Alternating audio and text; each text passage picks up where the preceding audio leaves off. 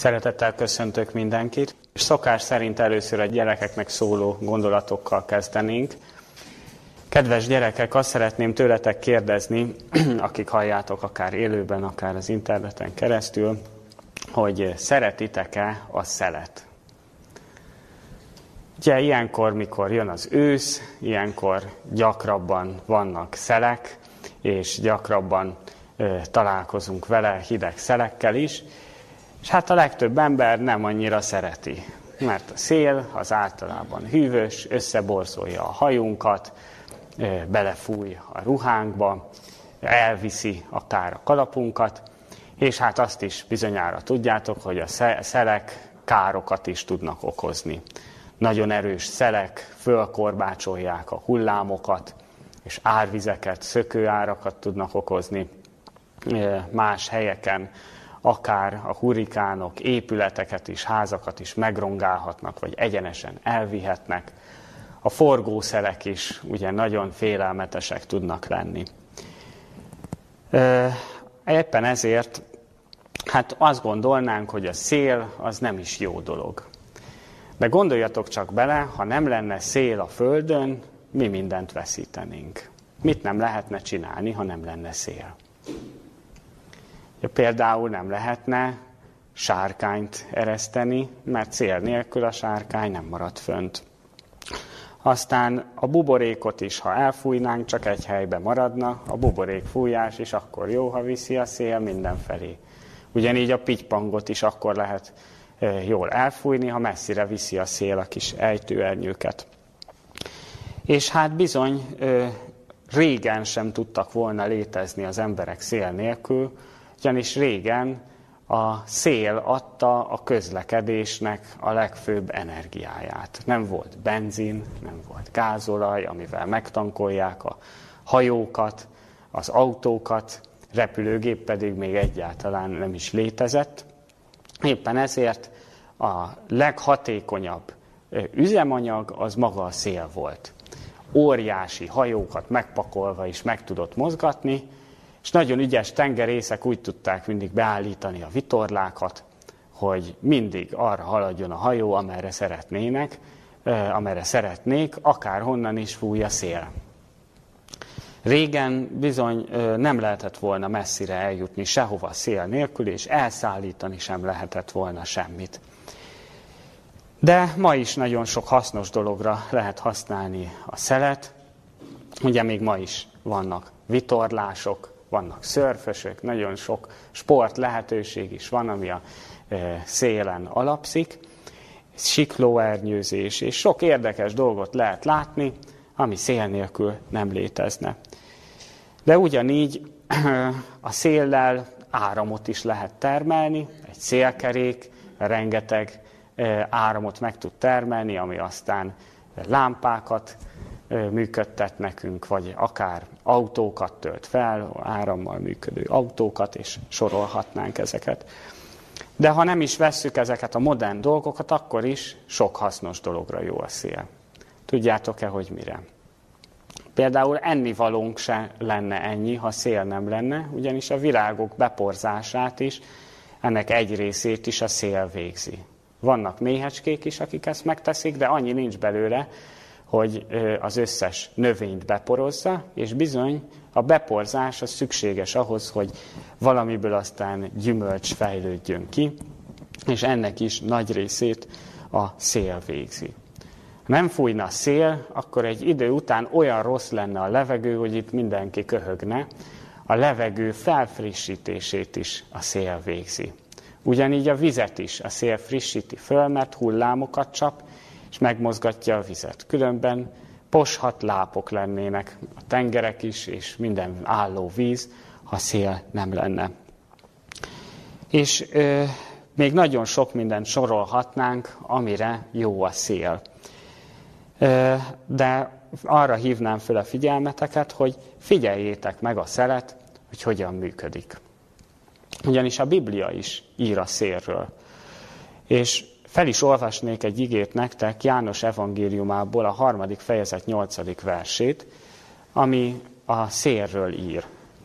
Azt mondja itt Jézus Krisztus, A szél fúj, ahová akar, és annak zugását hallod, de nem tudod, honnan jön és hová megy. Így van mindenki, aki lélektől, tehát a szent lélektől született.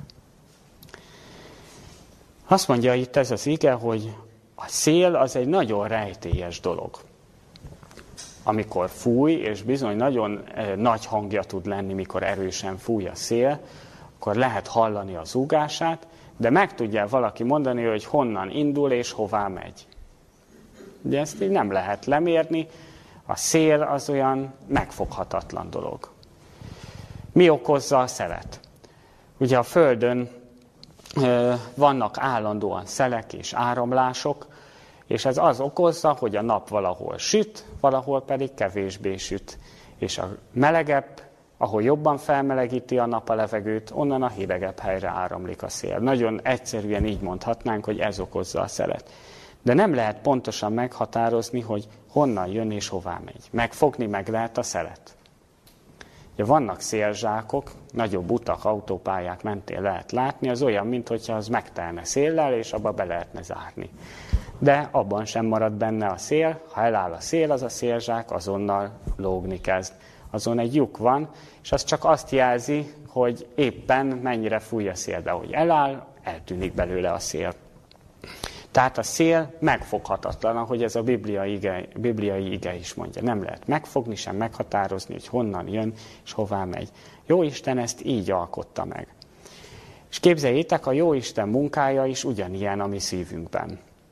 Amikor ti jóra éreztek késztetést, azt nem lehet pontosan megmondani, hogy hol érzi az ember, miért érzi az ember, csak egyszerűen tudja, hogy az Istentől jön. És így formál át az ember bennünket is, felnőtteket is, mert mi bár régen születtünk, de nekünk is mindig újjászületésre van szükség, mert ö, mi sem vagyunk jobbak, mint a gyerekek, és éppen ezért nekünk is szükséges, hogy ez a szél fújjon oda bent a mi szívünkbe, és munkálkodjon, és, és ö, átformáljon bennünket. Ahogy mondtam is, a szél csodákra képes. Meg tud forgatni óriási szélkerekeket, tonnás, több tonnás lapátokat. Régen a szélmalmokkal sok gabonát őröltek, óriási hajókat mozgattak meg, és sok örömet is tud okozni, ugye azok által, amiket soroltam. Ugyanígy munkálkodik a jó Isten is bennünk, megváltoztat bennünket. Sok dologra rádöbbent, amit nem is gondolnánk magunktól. Én azt kívánom nektek, hogy észrevegyétek a Jóisten munkáját odabent a szívetekben, amikor fúj a szél, és ezt úgy arról lehet észrevenni, hogy amikor tudjátok és érzitek, hogy mi lenne a helyes és mi a jó, akkor annak engedjetek.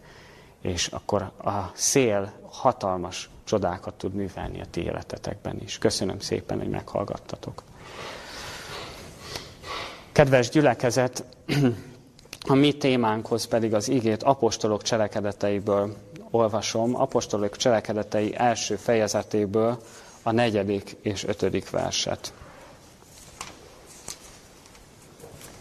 Itt apostolok cselekedetei első fejezet negyedik és ötödik versét így olvasom. És velük összejövén meghagyta nékik, tudnélik Jézus, hogy el ne menjenek Jeruzsálemből, hanem várják be az atyának ígéretét, amelyet úgymond hallottatok tőlem. Hogy János ugyan vízzel keresztelt, ti azonban szent lélekkel fogtok megkereszteltetni nem sok nap múlva. Jézus Krisztus utolsó szavainak egyik, utolsó kijelentéseinek egyike ez, amit itt olvashatunk, és éppen ezért figyelemre méltó, és talán érdemes mélyen is elgondolkodnunk rajta. A Szentlélekre hívja föl a figyelmet, ugye a tanítványok figyelmét, hogy hamarosan el fog jönni a Szentlélek kiáradása, miután ő elmegy a mennybe. És valóban így is történt, nem sok nap kellett, tíz napnak kellett eltennie, és valóban meg is történt mindaz, amit Jézus ígért. A Szentlélek személyéről ma is sok szó esik. Szent Háromságban elfoglalt helyéről is sokat tudunk, Ugyanígy az emberi szívben végzett munkájáról is, ahogy a gyerekeknek is szóltam róla, sok elméleti tudásunk van.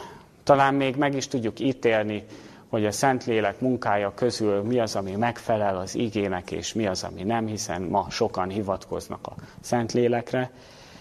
De vajon mindezzel párhuzamosan jelen van-e az életünkben olyan mértékben, mint amennyit tudunk róla, mint amennyi ismeretünk lehet róla? Miközben elítéljük azt a Szentléleknek azt a megnyilvánulásait, amit csak neki tulajdonítanak, de nem tőle van, vajon a mi életünkben megnyilvánul-e az igei mércének megfelelően a Szentlélek? Várjuk a késői esőt, a Szentlélek kiáradását, de vajon valóban közelebb vagyunk-e napról napra a késői esőhöz, vagy csak időben kerülünk közelebb? A lelkünkben, alkalmasságunkban közelebb kerülünk-e hozzá? És elmondható-e rólunk, hogy a lélektől született, vagy a Szentlélek keresztségében részesült állapotban vagyunk? Nem csak volt egy ilyen esemény a múltban, a megtérésünk a keresztségünk környékén, hanem ebben az állapotban vagyunk-e. Az ige is ugyanis erre teszi a hangsúlyt, hogy milyen állapotban vagyunk. Nem arra teszi a hangsúlyt, hogy volt-e már valamilyen tapasztalatunk, hanem az álhatatosságra, kitartásra, Jézus is az ő eljövetelével kapcsolatban sokkal többször hivatkozik arra, hogy legyünk készen, mint arra, hogy készüljünk. És ha valaki csak készül, attól nem biztos, hogy egyszer készen is lesz. Legyetek készen. Ugye ezt a felhívást nagyon sokszor hallhatjuk Jézustól. A készenléthez pedig ugye a szent lélekkel való közösségre van szükség, mint hogy Jézus erre itt fel is hívta a figyelmet. Hogyan valósítható ez meg? Hogyan kerülhetünk ebbe az állapotba, amit itt Jézus mond, hogy a Szentlélek keresztsége állapotában legyünk, és abban meg is tudjunk maradni. Idézetet szeretnék olvasni, még mindig itt a bevezetésnél, Ellen White-nak az Apostolok története című könyvéből az 50. oldalról. Ha tehát a Szentlélek az erő közvetítője, akkor miért nem éhezzük és szomjúhozzuk a lélek adományát? Miért nem beszélünk erről, és miért nem tesszük imáink tárgyává? Az Úr készségesebben adja szent lelkét azoknak, akik neki szolgálnak, mint ahogy a szülők adják gyermekeiknek ajándékaikat. Krisztus minden munkása naponta könyörögjön Istenhez a lélek keresztségéért. Ezért a mondatért olvastam ezt fel, tehát, hogy valóban sokat tudunk a Szentlélekről, tudjuk, hogy erre lenne szükségünk. De mégis nagyon kevés és kis mértékben van jelen az életünkben ehhez képest. Azt mondja itt Ellen White is, hogy ennek a fő oka az, hogy keveset imádkozunk ezért. Azt mondja, hogy naponta kéne a Szentlélek keresztségéért imádkoznunk. Most itt föltenném a kérdést, hogy ki az, aki a Szentlélek keresztségért imádkozott mostanába. És sok mindenért szoktunk imádkozni, főleg egyéni problémáinkért, de ez nem jut olyan sűrűn eszünkbe, nem? És ez a tanács, ez azt mondja, hogy naponta kéne az, az, ezért imádkoznunk, ahhoz, hogy valódi változás legyen az életünkben.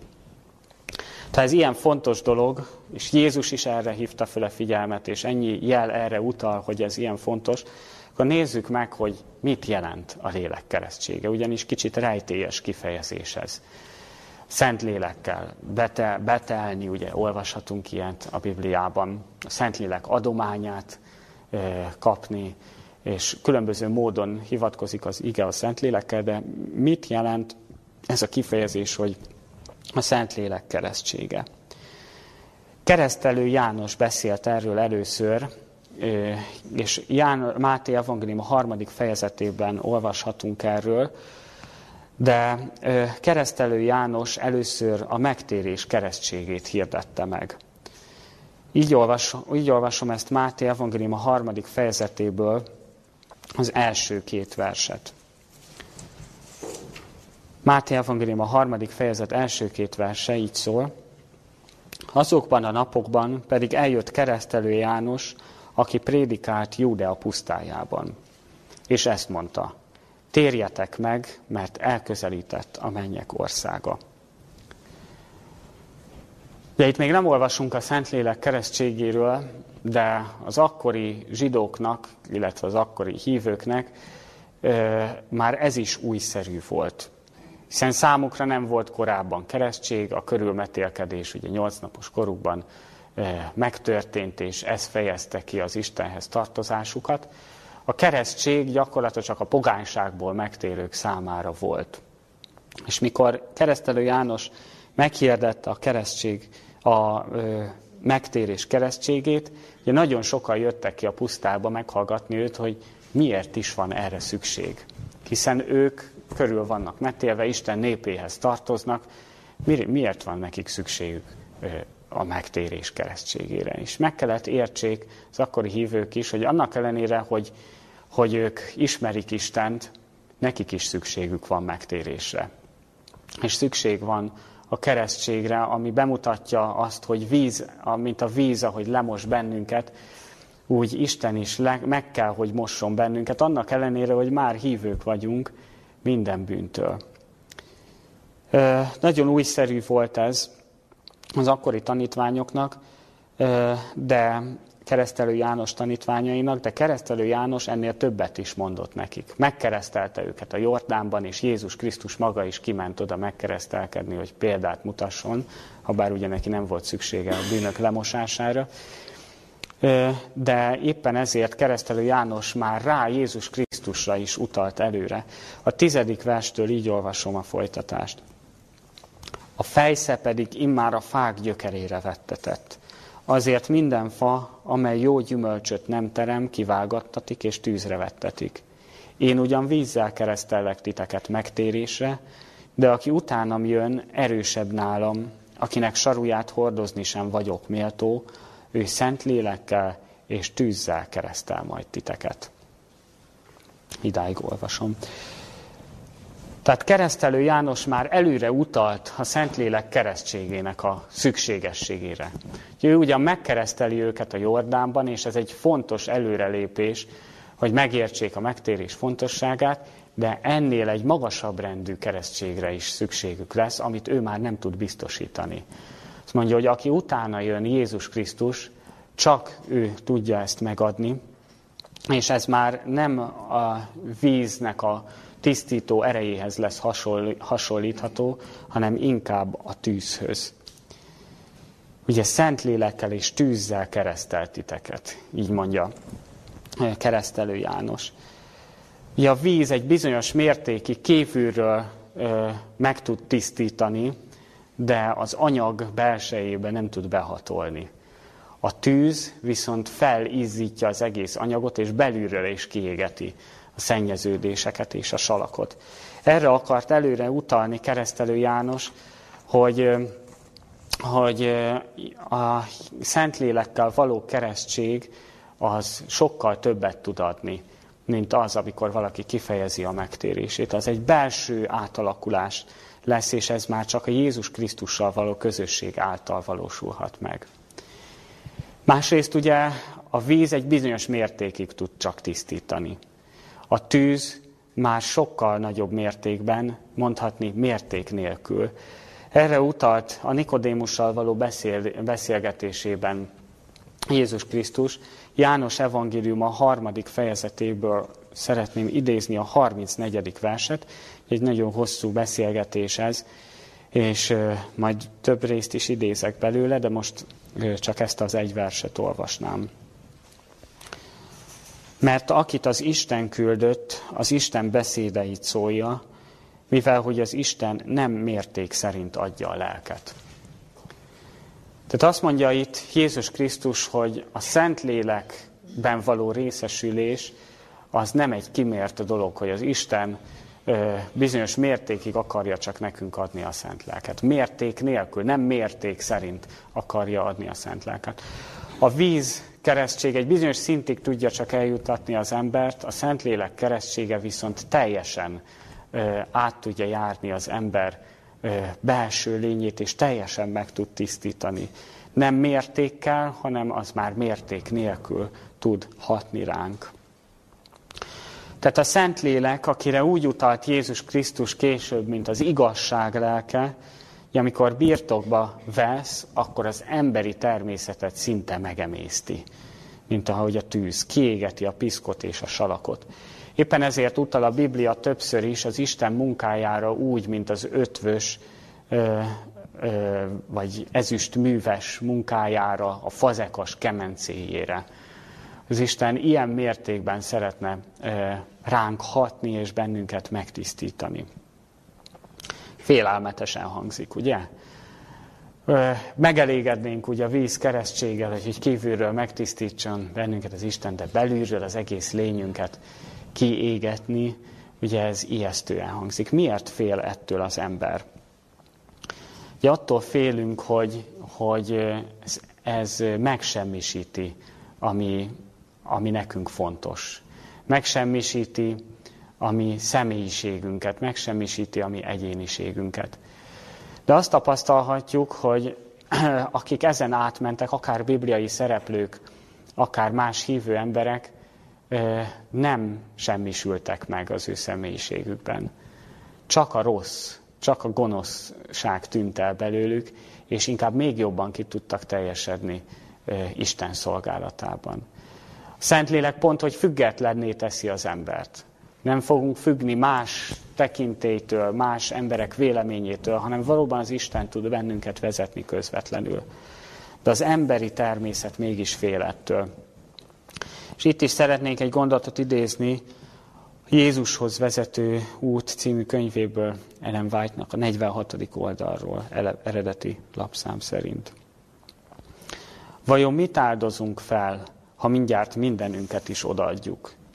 Egy bűnöktől beszennyezett szívet, hogy az Krisztus saját vérével megtisztítsa, és kimondhatatlan szeretetével megváltsa. És az emberek mégis nehéznek tartják, hogy mindent feladjanak. Ugye a Biblia összefüggései alapján jól tudhatjuk, hogy valóban csak a bűn tűnik el belőlünk, ha átadjuk magunkat Istennek. De mégis annyira a lényünk része a bűn, hogy, hogy nem merjük teljesen átadni magunkat. Attól félünk, ugye, hogy valamit elveszítünk. Jézus Krisztus így mondja ezt a hegyi beszédében, ha megbotránkoztat téged a te jobb kezed, akkor vágd le azt. Olyan, mintha ez testrészünk lenne. Vagy jobb szemed, akkor vágd ki azt. De újra és újra ezen a tapasztalaton kell átmennünk, ami bizonyára már megtérésünkkor ö, sokan átmentünk. Le tudtunk mondani olyan dolgokról, amik a lényünk része volt. De ez az ige azt mondja, hogy megtért embereknek is szükség van ennek egy még magasabb fokára, a Szentlélek általi keresztségre. Ugye a legmélyebb zugaiba is be tudja hatolni a szívünknek a Szentlélek és azt is meg tudja tisztítani. Ne legyenek olyan zárványok az életünkben, amiket Isten nem tud elérni a Szentlélek tüze által. Tehát keresztelő János így szólt, és erre utalt elő, így utalt először a Szentlélek keresztségére.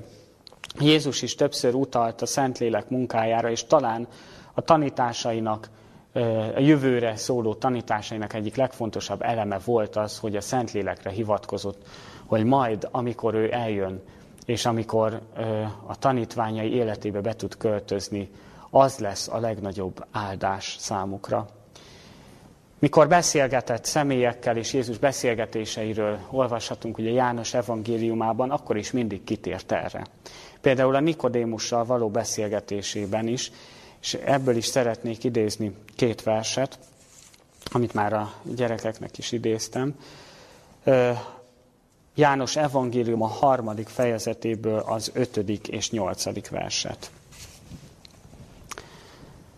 Bizony mondom néked, mondja Jézus Nikodémusnak, ha valaki nem születik víztől és lélektől, nem mehet be az Isten országába. A szél fúj, ahová akar, és annak zúgását hallod, de nem tudod, honnan jön és hová megy. Így van mindenki, aki lélektől született. Ja, itt a lélektől születés képével él Jézus Krisztus. Én úgy gondolom, ez az egyik legtöbb formában megjelenő jelkép a Bibliában, a Szentlélek jelképe. Ugye volt tehát a, a tűz, az első jelkép, a lélek keresztsége kifejezés, pedig a lélektől születésről szól Nikodémusnak Jézus Krisztus. Azt mondja, hogy egy új születésről van szükség, és aki csupán víztől születik, az nem elegendő ahhoz, hogy az Isten országát meglássa. Amíg ezen a tapasztalaton nem megy át az ember, és ez nem lesz állandóvá az életében, de hiányzik egy feltétel az örök életre való alkalmassághoz. A szél folyamatos munkájára van szükség az életünkben. És Laodicea népének pont ez a hiányossága. Azt mondja a laudíciai üzenet, hogy Jézus Krisztus az ajtón kívül áll és zörget. Egy ajtó választ el bennünket, amin keresztül nem tud a szél befújni, amin keresztül nem tud folyamatos kapcsolatban lenni az Isten. Ezen keresztül a tűz sem tud ö, behatolni. A szívünk ajtajának a zártsága jelképezi azt, hogy a Szentlélek nem tud állandóan jelen lenni az életünkben.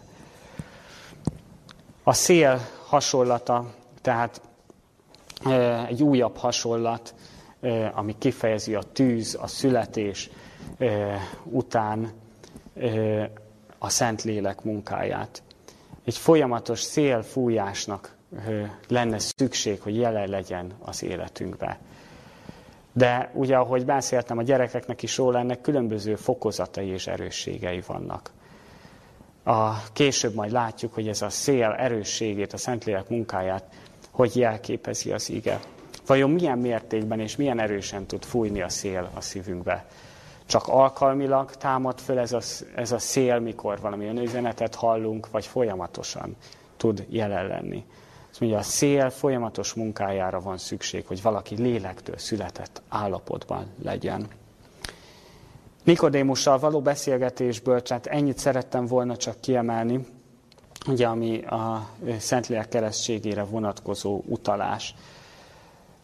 Nem kell messzire mennünk, Jézus szólt a Szentlélekről a Samáriai asszonynal való beszélgetésében is. János evangélium a negyedik fejezetéből a 23. és 24. verset idézném. Azt mondja Jézus a samáriai asszonynak, eljő az óra, és az most van, amikor az igazi imádók lélekben és igazságban imádják az atyát. Mert az atya is ilyeneket keres az ő imádóiul. Az Isten lélek, és akik őt imádják, szükség, hogy lélekben és igazságban imádják.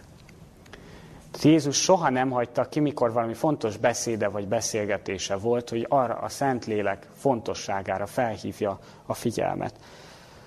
Mit fejezett ki ez, amit a samáriai asszonynak mondott? Azt mondja itt Jézus válaszként egy vita kérdésre, hogy hol kell imádni az Istent, ugye ezt a kérdést teszi fel a samáriai asszony, ami egy teológiai vita volt akkor, hogy nem az a lényeg, hogy hol imádjuk az Istent, hanem hogy a Szentlélek által ö, imádjuk őt, van-e közösségünk a Szentlélekkel, vagy nem. Lehetünk bárhol, ha a Szentlélek munkája hiányzik az életünkben.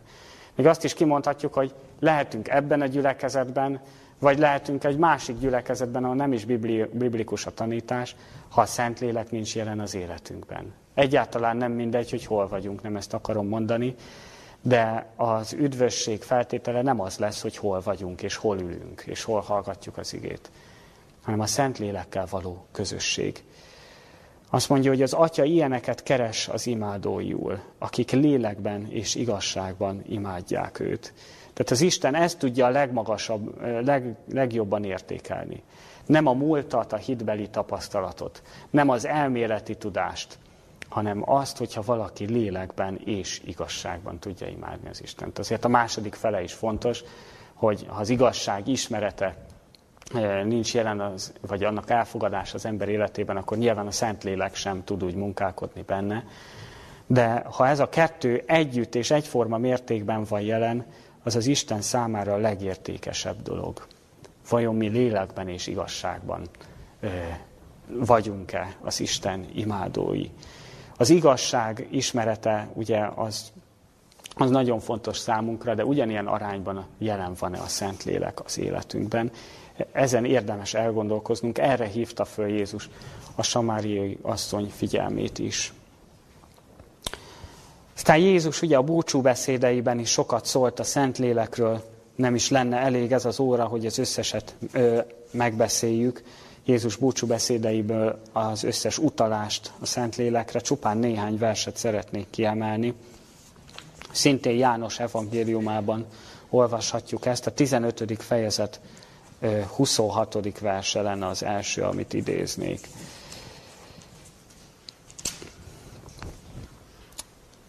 15. fejezet 26. verse így hangzik, mikor pedig eljő majd a vigasztaló, akit én küldök nektek az atyától, az igazságnak lelke, aki az atyától származik, ő tesz majd én rólam bizonyságot. És következő fejezetre ugranék tovább, a hetedik verstől olvasnám. De én, az, de én az igazat mondom nektek, jobb nektek, hogy én elmenjek, mert ha el nem megyek, nem jön el hozzátok a vigasztaló, ha pedig elmegyek, elküldöm azt ti hozzátok. És amikor eljön, megfeddi a világot bűn, igazság és ítélet tekintetében.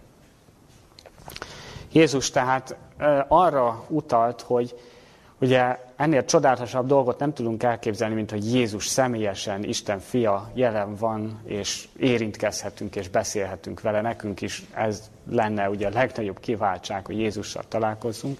Azt mondja Jézus, hogy még ennél is tud egy jobb dolgot mondani, hogy miután ő elmegy, akkor eljön a vigasztaló. Elküldi maga helyett a szent lelket. És, és ez megfeddi a világot bűn, igazság és ítélet tekintetében. Vajon engedjük-e, hogy ezben a három dologban munkálkodjon bennünk a Szentlélek, hogy formálja a véleményünket?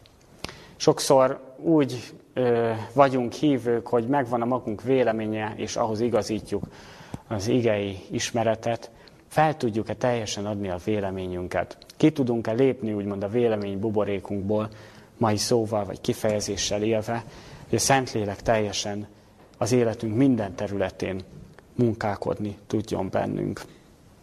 Tehát Jézus még önmagánál is fontosabbnak tartotta egy idő után az önmaga jelenléténél a Szentlélek munkáját. Ez nem azt jelenti, hogy Jézus földre jövetele ne lett volna fontos, vagy a megváltás központi eleme, de három és fél év után már úgy látta, hogy az ő jelenléte sem tud annyit adni, mint hogyha magukra maradnak a tanítványok, és megértik azt, hogy mennyire szükségük van a, a Szentlélek munkálkodására.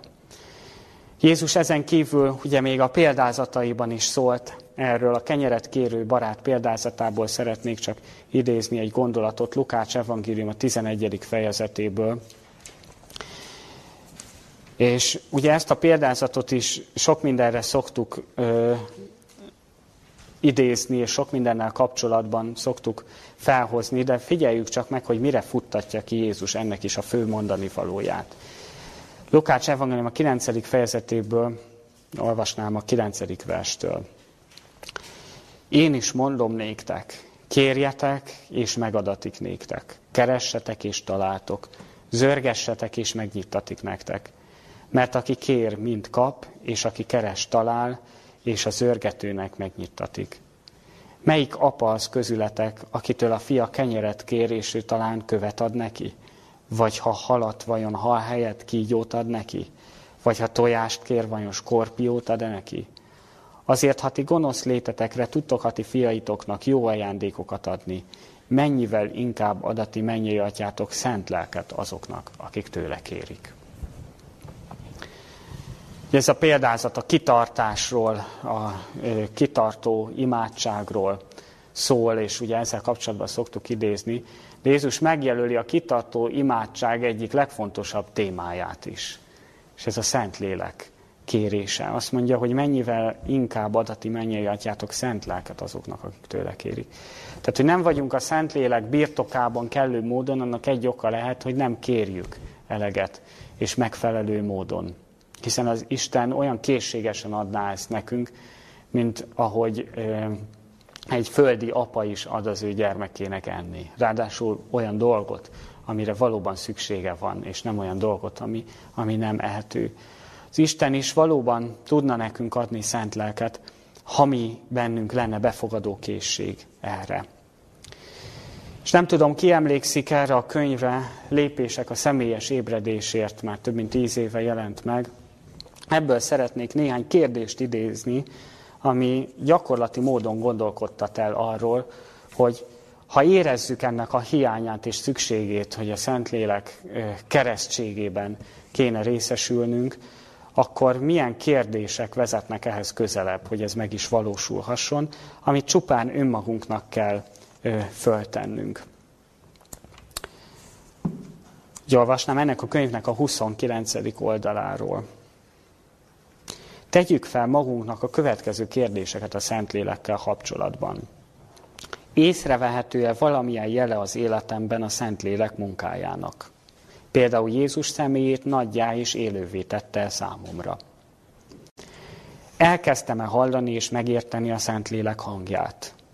Tud-e vezetni az élet kis és nagy döntéseiben? Kialakult-e az életemben mások iránt a szeretet új módja? Ajándékoz-e nekem a Szentlélek gyengéd együttérzést, gondoskodásra késztete olyan emberek iránt, akiket én magam nem választottam volna barátaimmá? Mindig újra megtapasztalom-e, hogy segít a Szentlélek az embertársaimmal való bánásmódban? Ad-e nekem a Szentlélek erőt, hogy másokat Isten országába vezessek? Megtapasztalom-e, hogy a Szentlélek velem van az imádságban, és segít, hogy szívem legmélyebb érzéseit Isten előtt helyesen kibontsam? Ha megfontoljuk ezeket a kérdéseket, meglátjuk, milyen nagy szükségünk van a növekedésre a Szentlélekben, hogy jobban megismerjük és megszeressük őt. Idézi ezt a szerző. Szerintem nagyon elgondolkodható kérdések, de ehhez hasonlókat mi is fölteltünk magunknak, mikor önvizsgálatot tartunk. Akkor imádkozunk néhány percet előtte, ha rászánunk erre, hogy végig gondoljuk ezeket a kéréseket, akkor ez segíthet bennünket abban is, hogy helyesen tudjunk ezért imádkozni. Tehát miután keresztelő János és Jézus gondolatait ugye végig gondoltuk, hogy hogyan szólt a Szentlélekről, ezután már a következő gondolat az, amit az alapigében olvastam, Jézus feltámadása után is még felhívta a Szentlélek fontosságára a figyelmet a tanítványoknak. És ugye, amit olvastam a apostolok cselekedetei első fejezetéből, a negyedik, ötödik vers, ennek hátterén talán már egy kicsit jobban érthető. Miért pont erre hívta föl Jézus az ő figyelmüket. Azt mondja, hogy ne menjenek el Jeruzsálembe, ne kezdjenek el addig munkálkodni, míg el nem nyerték a Szentlélek ajándékát. Maradjanak addig Jeruzsálembe, és várják meg, hogy a Szentlélek keresztségében részesüljenek. És ezután így folytatja Jézus, apostolok cselekedetei első fejezet hatodik versétől, mikor azért egybegyűltek, megkérdezték őt mondván, Uram, avagy nem ez időben állítod én helyre az országot Izraelnek? Mondta pedig nékik, nem a ti dolgotok tudni az időket, vagy alkalmakat, amelyeket az Atya a maga hatalmába helyeztetett, hanem vesztek erőt, minek utána a Szentlélek eljön rátok, és lesztek nekem tanúim úgy Jeruzsálemben, mint az egész Júdeában, Samáriában és a földnek mind végső határáig tanítványok ugye egész életükben be voltak ragadva egy gondolkodás módban, hogy a messiásnak hogyan kell eljönni, és hogyan kell rendet teremtenie itt a Földön. És mikor ezek a reményeik szerte foszlottak ugye Jézus kereszt halálával, akkor ö, utána ugye Jézus ezt a kijelentést teszi nekik. De még mindig nem tudtak teljesen szabadulni ettől a gondolattól, hogy jó, rendben, akkor Jézus, elfogjuk Jézusnak, meg kellett halnia, de nem úgy volt, hogy ebben az időben állított helyre az országot, itt a földön Izraelnek. És Jézus ö, nem száll velük vitában, hanem azt mondja, hogy, ö, hogy nem a ti dolgotok tudni az időket vagy az alkalmakat, amiket az Atya a maga hatalmába helyeztetett. Jézus arra serkenti őket, hogy lépjenek túl ezen a beragadt vélemény buborékon, és figyeljenek inkább arra, hogy mi a feladatuk. Mi is sokszor leragadunk bizonyos kérdéseknél, amik nem fontos kérdések. És lehet, hogy nézetkülönbségek is vannak benne, de nem az örök életet és az alapvető bibliai tanításokat érintő kérdések. Jobb lenne inkább összetartanunk, ahelyett, hogy ezekben a kérdésekben széthúznánk, és azt mondja, hogy inkább arra figyelni, hogy a Szentlélek eljövetele itt van a küszöbön, és vajon mi mennyire vagyunk alkalmasak rá, hogy tanúi legyünk az egész Földön. Ugyanis mi is erre hivattunk el, mint a tanítványok, hogy el kellett nekik kezdeni Jeruzsálemből, folytatni Júdeában, Samáriában, és a Föld végső határáig eljutni az evangéliummal.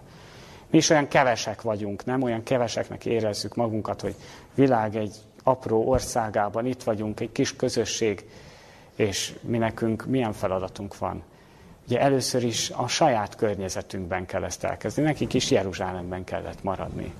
De miután a Szentlélek az életükben elkezdett munkálkodni, ez a munka magától nagyra nőtt, és kiterjesedett, kiterjesedett az egész akkori lakott földre.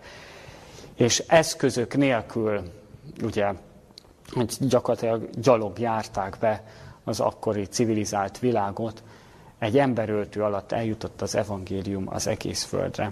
Nagyon elgondolkodtató ez. És sokszor bennünket is ezek a vitakérdések, mint ami a samáriai asszonynál is, és a tanítványoknál is volt, tartanak ö, fogva. És Jézus itt is arra figyel, arra irányítja a figyelmet, Szentlélek nélkül ezekről való vitatkozás nem fog előrébb vinni. Inkább, inkább készüljünk fel a Szentlélek szívünkbe fogadására. És mikor ez megtörtént a tanítványok között, akkor tudott rájuk kiáradni a Szentlélek. És ehhez nem kellett nagy idő. A Szentlélek keresztségének a munkájához nem kell óriási idő. Habár ugye a tanítványoknak azért évek kellettek, mire Jézusra jártak, és miután ide eljutottak, de miután átadták magukat, tíz nap kellett. És végül alkalmassá váltak a Szentlélek keresztségére. A Szentléleknek nincs szüksége időre. Nekünk van szükségünk arra, hogy be tudjuk őt fogadni. Nézzük meg akkor, hogy hogyan történt a Szentlélek kiáradása. Apostolok cselekedetei második fejezetéből olvasom az első három verset. És mikor a pünkös napja eljött, minnyáján egy akarattal együtt voltak. És lett nagy hirtelenséggel az égből, mint egy sebesen zúgó szélnek zendülése, és eltöltötte az egész házat, ahol ültek. És megjelentek előttük kettős tüzes nyelvek, és ült mindegyikre azok közül.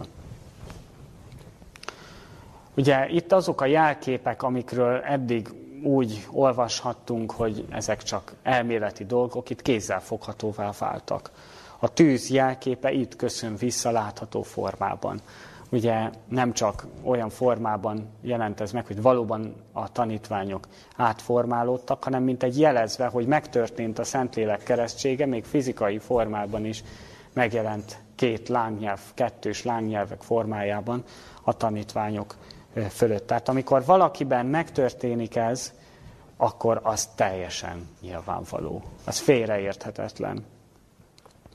Az eső jelképe is, ugye a Szentlélek kiáradása, mint áradásszerű, özönvízszerű eső, az is itt visszaköszön, mert valóban ö, még hangja is volt, sebesen zúgó szélnek zendülése hangjával árad ki rájuk a Szentlélek. És a szél jelképe is visszaköszön, itt is hallható formában már, ugye, sebesen zúgó szél. Ben, míg Jézus Nikodémusnak a szél fuvallatról, a szellő fuvallatról beszélt, hogy először erre van szükség, itt már, itt már ö, viharos szél zúgása, ö, zúgásához hasonlítható a Szentlélek munkája. Vajon a mi életünkben milyen mértékben van jelen, mihez hasonlítható. A Szentlélek keresztségében, aki részesül, az, az, az hangos szélzúgásához hasonlítható. Tehát a tanítványok életében így történt meg, és így váltak alkalmassá rá. Mi is a késői eső küszöbén vagyunk és várjuk a késői eső kitöltését. Imádkozunk is, talán ezért gyakrabban szoktunk imádkozni. De a késői eső nem jöhet el addig, míg mi magunk a személyes életünkben nem részesülünk a korai esőben, ami nem más, mint a Szentlélek keresztsége, amiről Jézus szólt. A tanítványokra is akkor tudott kiáradni a Szentlélek, miután abban a tíz napban ők, ők teljesen át tudták magukat adni a Szentlélek munkájának. Később aztán apostolok cselekedeteiben olvashatunk arról, hogy a tanítványok is tovább vitték ezt a Jézusi munkát, és ők is állandóan a Szentlélek kell való betöltekezésre hívták föl az újonnan megtérő hívők figyelmét. Egy ilyen történetet szeretnék csak idézni a 19. fejezetből az első öt verset. Tehát apostolok cselekedetei 19. fejezetéből. Lett pedig azon közben, míg Apollós Korintusban volt, hogy Pál eljárván a felsőbb tartományokat Efézusba érkezett, és mikor némely tanítványokra talált, mondta nekik, vajon vettetek-e szent lelket, minek utána hívőkké lettetek? Ők pedig mondták neki, sőt, inkább azt sem hallottuk, hogy van-e szent lélek. És mondta nekik, mire keresztelkedtetek meg tehát? Azok pedig mondták, a János keresztségére. Mondta pedig Pál, János megtérésnek keresztségével keresztelt, azt mondván a népnek, hogy aki ő utána jön, abban higgyenek, tudnélik a Krisztus Jézusban.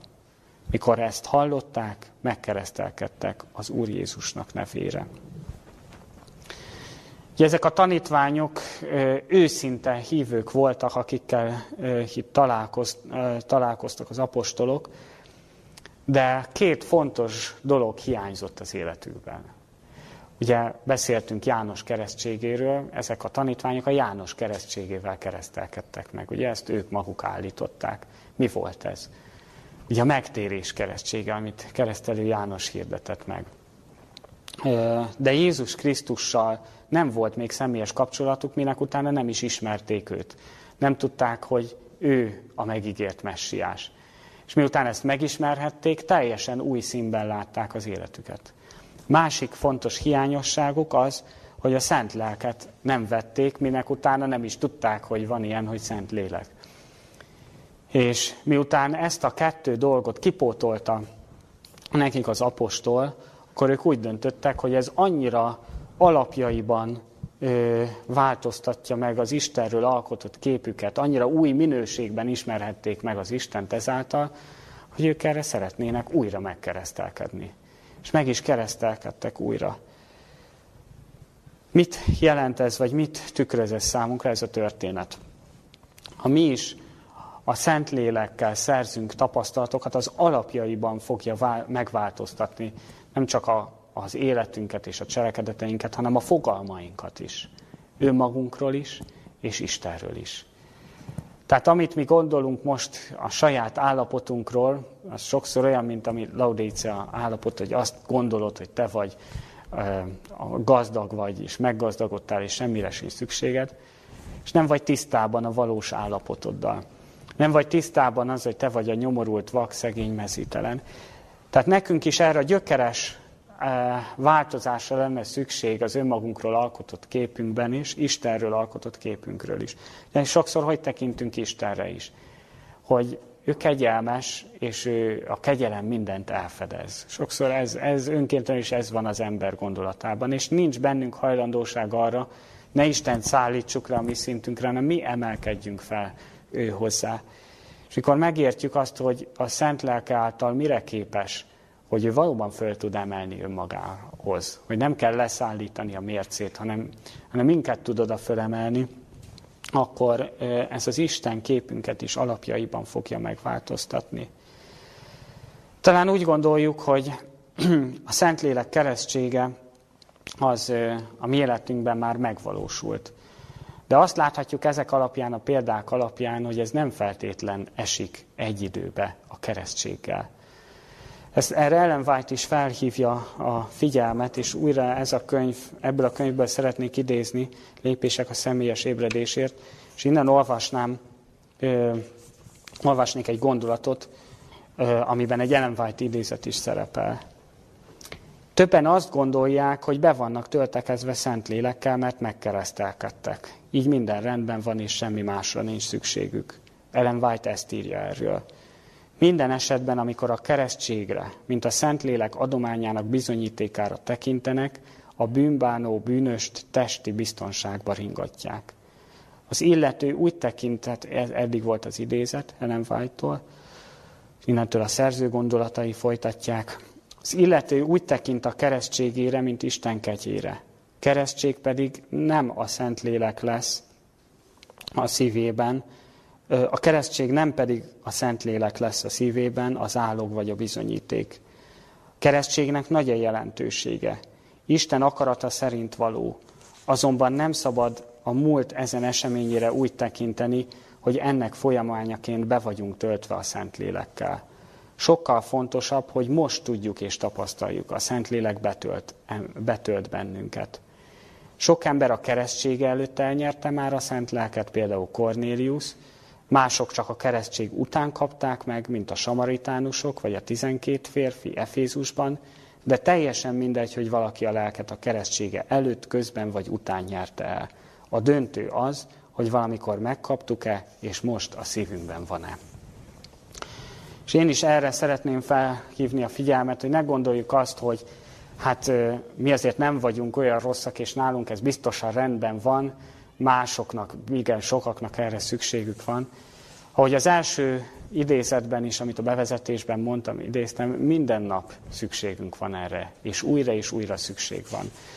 Víz keresztségre egyszer van szükség az életben, vagy akár többször is, mint hogy itt olvasjuk, de a Szentlélek keresztségére minden nap. Éppen ezért ez is egy jelkép, a keresztség jelképe. Mit jelent a Szentlélekkel megkereszteltetni? Ugye, amikor valaki megkeresztelkedik, akkor teljesen alámerül a vízben. Ugyanígy kell a Szentlélek is teljesen átítasson bennünket. És mikor tud bennünket teljesen átítatni? Ha üresen talál bennünket. És erre egy szemléltető példát szeretnék hozni. Megfogunk egy szivacsot és belemártjuk a vízbe, majd kivesszük, akkor mi történik vele? Ugye vizes lesz.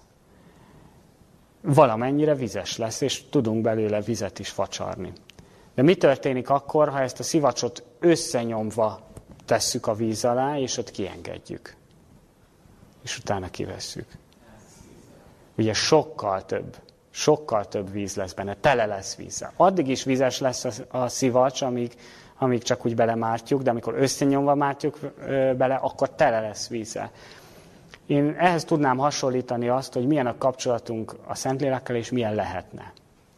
Sokszor olyan a kapcsolatunk, hogy igen, munkálkodik az életünkben, bizonyos mértékig engedjük, mint hogy belemártjuk a szivacsot, de mikor teljesen összenyomjuk, mikor, mikor engedjük, hogy az énünk teljesen összezúzódjon, az kifacsarja belőle, akkor tud teljesen betölteni bennünket. Egy üres edényt lehet teljesen feltölteni. Tehát nagyon sok ö, példát láthattunk arra, hogy hogyan szemlélteti az ige a, a szent lelket. Ugye a tűzzel, ö, a széllel, a születéssel, az újjászületéssel, ö, a keresztség példájával, és ha keresnénk, én úgy gondolom, még más példákat találnánk erre. A lélek általi keresztség nem csak fontos, és nem csak önmegtagadással jár, hanem óriási ajándékai is vannak, és végül erre, erről szeretnék még néhány gondolatot szólni. Jézus is azt mondja, hogy jobb nektek, hogy el, én elmenjek, mert akkor eljön hozzátok a Szentlélek. Egy akkora ajándékként mutatja be a tanítványok számára is, mint aminél nagyobbat nem lehet kérni, illetve kapni sem. Tehát bizonyos mértékben még önmagánál, az önmaga jelenléténél is fontosabbnak tartotta a Szentlélek elküldését. Aztán a következő ö, gyümölcse, ugye, ami az apostolok példája is, hogy eredményes munkát tudtak végezni. Addig csak küzdködtek, nem jutottak az evangéliumi hirdetésben egyről a kettőre. Ilyen tapasztalataik voltak, hogy próbáltak meggyógyítani egy beteget, akik hozzájöttek és nem sikerült. Aztán ugye sokan a tanítványok viselkedésében is megbotránkoztak, Péter levágta a katona fülét, tehát nem jutottak nagyon előre a misszióban, és az eredményes munka utána következett be, hogy a Szentlélek keresztségében részesültek. Az apostolok lován gyakorlatilag gyalog összehasonlíthatjuk, hogy ehhez képes nekünk mennyi eszközünk van, és mennyire eredményes a munkánk. Ma már ugye akár repülővel is közlekedhetünk pár óra alatt a Föld bármely szegletére, eljuthatunk. Az internet, a könyvnyomtatás, és nagyon sok eszköz áll rendelkezésünkre azóta. E mégis ezek szerint egy valami hiányzik az életünkből. Ugye a Szentlélek általi keresztségnek ez a másik gyümölcse, hogy eredményessé teszi a szolgálatunkat. Harmadik erre szintén utaltam már, hogy egyedivé teszi a gondolkodásunkat. Míg mások véleményétől függünk, míg másokat követünk, amíg nem vagyunk a Szentlélek birtokában, tehát azt látjuk a tanítványoknál is, hogy nem fügtek egymás véleményétől sem, a farizeusok és az írástudók véleményétől sem, miután részesültek a Szentlélek keresztségében. Addig még bennük volt, hogy nem ez időben állítod a helyre az országot. De miután ezt e, ebben részesültek, azután már ez a kérdés nem merült föl többet. Aztán a negyedik dolog, hogy Jézus vigasztalóként szól a Szentlélekről. A Szentlélek ugyan megfed bűn, igazság és ítélet tekintetében, de, ne, de közben folyamatosan vigasztalóként van jelen az életünkben az élet nehézségeiben, bűnösségünk ellenére is folyamatosan bátorít és örömöt ad. Vajon tapasztalható ez rajtunk? Amikor ránk néznek az emberek, akkor valóban egy boldog keresztényt látnak-e bennünk, akik, akiben a Szentlélek öröme van, ebből a szempontból is érdemes önvizsgálatot tartani. És ugye amiért Jézus is erről beszélt mindig a Szentlélek kiáradása előtt, hogy ez tud bennünket felkészíteni az ő fogadására. Késői esőre is a Szentlélek keresztsége tud bennünket felkészíteni, hogy annak a nagy evangélium hirdetésnek részesévé lehessünk. A Szentlélek munkája, igazság, békesség és Szentlélek által való öröm, ugye ezt is olvashatjuk az igében. Én ennyi példát ö, hoznék most föl a Szentlélek által keresztség ajándékaiból, de még ezt folytathatnánk, ezt a sort. Érdemes tehát végig gondolnunk, hogy mennyit foglalkozunk ezzel a kérdéssel. Foglalkozunk-e annyit, amennyit kell. Úgy gondolom, hogy fontos lenne ezt az imaóráink témájává tenni, mindennapi imádságaink témájává tenni, prédikációk témájává tenni, beszélgetéseinkben is fontosabb helyre tenni. Én úgy gondolom, hogy ha a Szentlélek keresztsége bekövetkezhet a mi életünkben is. Egyedül rajtunk múlik az, hogy mi meg tudjuk-e teljesen üresíteni magunkat ehhez. És egy idézettel szeretném lezárni ezt a mai témát. Ellen White-nak a Szentlélek eljő reátok című áhítatos könyvéből olvasnám a hatodik szakaszból ezt az idézetet. Nem kaptam kijelentést a Szentlélek kitöltésének meghatározott idejéről. Arról az időről, amikor a hatalmas angyal leszáll a mennyből, és a harmadik angyalal együtt befejezik a világért végzett munkát. Az én üzenetem az, hogy a mi biztonságunk csak abban van, hogy készen állunk a mennyei felüdülésre, és lámpásunk olajjal telfeig. Krisztus figyelmeztetett, hogy vigyázzunk, amely órában nem gondoljátok, abban jön el az embernek fia. Vigyázzatok és imádkozzatok, ezt az utasítást adta nekünk, ami megváltunk. Minden nap kérnünk kell, hogy Isten lelke világosítson meg, és végezze el munkáját lelkünkön és jellemünkön. Ó, mi is sok időt pazaroltunk el azáltal, hogy figyelmünket haszontalan dolgokkal kötöttük le. Bánjátok meg bűneiteket, és térjetek meg, hogy ezek eltöröltessenek, amikor a felülülés ideje eljön az Úr színe elől. Én ezt kívánom, hogy ilyen helyre helyezhessük az életünkben ezt, és, és valóban ne az időkkel törődjünk, hogy a Szentlélek mikor fog kitölteni, hanem hogy bármikor, kitöltetni, hanem bármikor is jön el, mi tudjuk, hogy a mi biztonságunk abban van, hogy készen állunk. Én ezt kívánom, hogy készen lehessünk. Amen. Imádkozzunk. Menjen jó atyánk, köszönjük neked ezt a hatalmas ajándékot, amit a Szentlélek által szeretnél nekünk adni. Talán ezeket az ígéket már régóta ismerjük, és sokat foglalkoztunk vele, de nem minden nap. Kérünk segíts, hogy részesülhessünk a Szentlélek keresztségében, azáltal, hogy fontos helyre tesszük ezt, és nem felejtkezünk el egy nap sem ezért imádkozni. Kérünk segíts ebben, hogy beengedhessük a szívünk legmélyebb részeibe is. Mutass rá azokra a területünk, területekre, ahol még nem engedtük be a te szent lelkedet, hogy bevilágítson az életünkbe. És segíts, hogy megtapasztalhassuk veled való közösség áldásait. Segíts kérünk, hogy alkalmassá válhassunk a késői eső eljövetelére, és a sok hamis ébredéssel, a Szentlélek jelenlétének a sok hamisítványával szemben felmutathassuk az igazit, amikor a Szentlélek valóban megkeresztel bennünket, és mint tűz átjár bennünket, és így hitelesek lehessünk az emberek előtt, mikor rólad beszélünk. Kérünk, segíts ebben bennünket, Jézus nevében. Amen.